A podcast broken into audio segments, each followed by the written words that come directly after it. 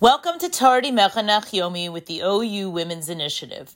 My name is Adina Shmidman, and today we will be learning Sefer Yehoshua Perek Yud Dalid. Yesterday, we began to read about the Chiluk Haaretz, the apportioning and distribution of the land of Israel. The Shvatim of Reuven, Gad, and half of Menashe received their portions as designated by Moshe on the east side of the Yarden. And in this parak, we read about the distribution of land on the west side of the Yarden River. Yehuda will be the first Shevet to receive land, acknowledging his leadership role among the Shvatim. As we learn about the chiluk of the land, there are so many details that we may find obscure or not relevant for us today. It's important to remember what we learned in Perak Aleph. If you recall, the Gemara in Nedarim Daf Chaf Beis Amud Beis shares, Amar Rav Ada Barabi Chanina, Ilmale lo chatu Yisrael, lo nitan lahem ella chamisha chumshe Torah, v'sefer Yehoshua bilvad, she'erka shel Eretz Yisrael hu. Rav Ada, the son of Rabbi Chanina, said, Had Yisrael not sinned in earlier times, they would have been given the five books of the Torah and the book of Yehoshua alone. They needed the book of Yehoshua because it included the arrangement of Eretz Yisrael. Since it contains the division of Eretz Yisrael among the Shvatim, it was required for all generations. It's critical that we appreciate these details that are included in Sefer Yehoshua, not just the narrative, but the granular descriptions of the territories given to Bnei Israel. Learning about the land, the contours, the topography, the divine choreography of each Shevet receiving the land designated for the needs and wants of its particular Shevet transmits the value of our land. It's not just a land, it's a carefully thought out gift that was given with so much love and care. By way of an analogy, it's the difference between an Amazon gift card and a stunning bracelet bought with intention knowing the desire and taste of your loved one. Our land is our sacred gift, and the details allow us to appreciate it more and more.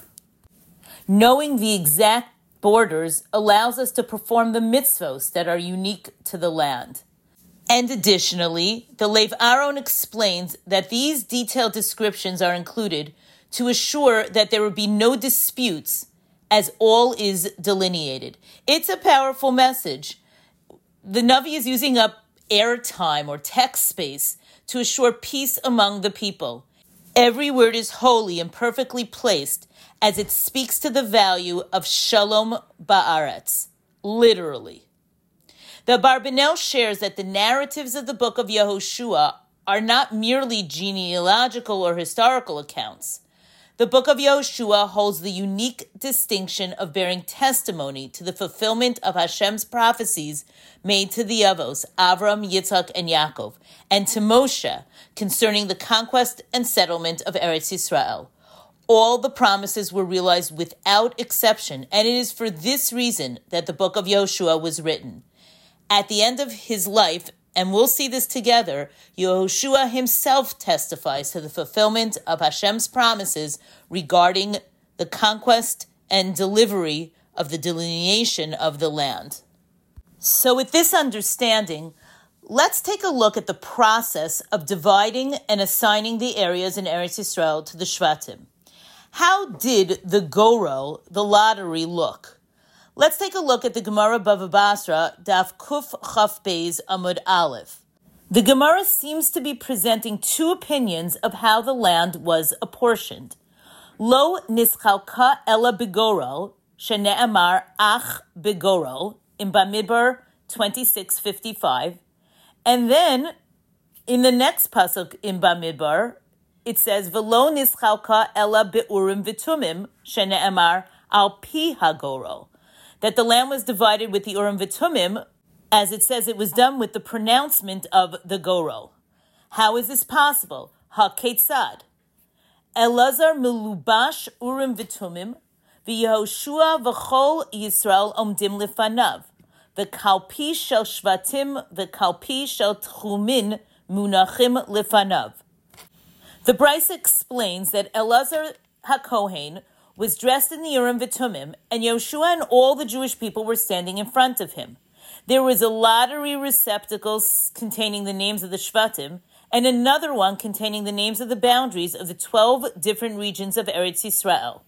V'haya mechavein beruach hakodesh ve'omer zivulun ole tchum ako ole imo taraf bekalpi shel shvatim ve'ala biyado zivulun taraf bekalpi shel tchumin biyado tchum ako. With Ruach HaKodesh, Elazar would announce the name of the Shevet and the name of the territory. And after stating this, he would mix up the names of the Shvatim and he would mix up the names of the territories and then pull out the name of the Shevet and its boundary. And then he would repeat it. Choser mechavein beruach hakodesh ve'omer. Naftali ole utchum ginosar ole imo. Naphtali is going to be chosen, and this particular region is going to be chosen. And then he would put in his hand and pull out Naphtali, and then put in his hand into the other receptacle and pull out the region. And so he would do for every Shevet. So the Goral affirmed the Ruach HaKodesh of the Urim Vitumim. Pasuk Aleph, Ve'ela asher nachalu b'nei Yisrael be'eretz Canaan. And these are what the children of Israel inherited in the land of Canaan. Asher nichalu osam Elazar HaKohen v'Yoshua bin Nun v'rashei avos hamatos livnei Yisrael, which were assigned by Elazar HaKohen, Yoshua bin Nun, and the heads of the Shvatim of the Bnei Yisrael. Bigoral nachalasam kasher tziva Hashem biyad Moshe litishas hamatos v'chatzi hamateh. With the lottery of their inheritance, as Hashem had commanded through Moshe, for the nine and a half Shvatim. And why a goral? This procedure was used so that all of Bnei Israel would see that every single Shevet was receiving its fair share according to the divine plan. Pasuk Hey 5. Kasher tziva Hashem es Moshe, Kain asu b'nei Yisrael, vayachliku es haaretz. As Hashem commanded Moshe, so the b'nei Yisrael did, and they divided the land. Knowing what we know, who in fact got what, not all the portions were the same. In fact, we'll read in the next parak that the text spells out 112 cities and towns for Yehuda, while the numbered cities of all the remaining seven Shvatim also equals 112. Bnei Israel embraced the process, and this is not just something to acknowledge, but it's something to aspire to. This can only happen with an appreciation of the divine and an appreciation of the uniqueness and the needs of each Shevet. Think about it. Would children in any way tolerate receiving all different gifts? The only way they do so is if they understand the love and concern and care of the parent who is purchasing something unique for each one. But before any of the land on the west side of the Yarden is allocated, Kalev steps forward with the fellow members of his Shevet with him for morale. Pasuk Vav 6, Vayikshu b'nei Yehuda el Yehoshua bagilgo. It's interesting to note the word Vayikshu. We see the same root word Vayigash when Yehuda approached Yosef. Both their ancestors, namely Yehoshua and Kalev, and here too, there's an addressing of an authority with a grievance. Back to Pasuk Vav. Vayomer Elav Kalev ben Yefuna Haknizi. Ata yadata es hadavar asher diber Hashem el Moshe isha Elokim. You know, you're aware of that which Hashem told Moshe, the man of God, al odosai va'al odosecha, concerning me and concerning you, bekadesh barnea. We are now privy to a dialogue between Kalev and Yehoshua. Kalev reminds Yehoshua about Moshe's promise. You see, back in the desert, 45 years before, Kalev was promised the city of Hebron for remaining steadfast and faithful in spite of the panic that the other spies instilled. His request now is to fulfill this promise. Let's listen to Kalev's perspective of this watershed event in Jewish history. Kalev explains that he was 40 years old at the time of the spies and is now 85 years old. The Abarbanel hones in on the phrase in Pasuk Zayin, Va'ashev oso davar kasher im livavi, that I brought him back a report as was in my heart. While other commentators suggest that Kalev maintained a front with the other spies, but spoke from the heart with Moshe, the Abarbanel says something fascinating. He suggests that Kalev actually saw what the other spies saw the giants, the fortified cities, that there was truth to what they saw. But Kalev had the wisdom to speak just with Moshe rather than overwhelm the people. Being discerning with one's speech is a sign of wisdom and sensitivity. Not everything needs to be said. Kalev understood that Moshe needed an honest assessment, but the nation didn't need to hear the details that would certainly scare them. And he was correct.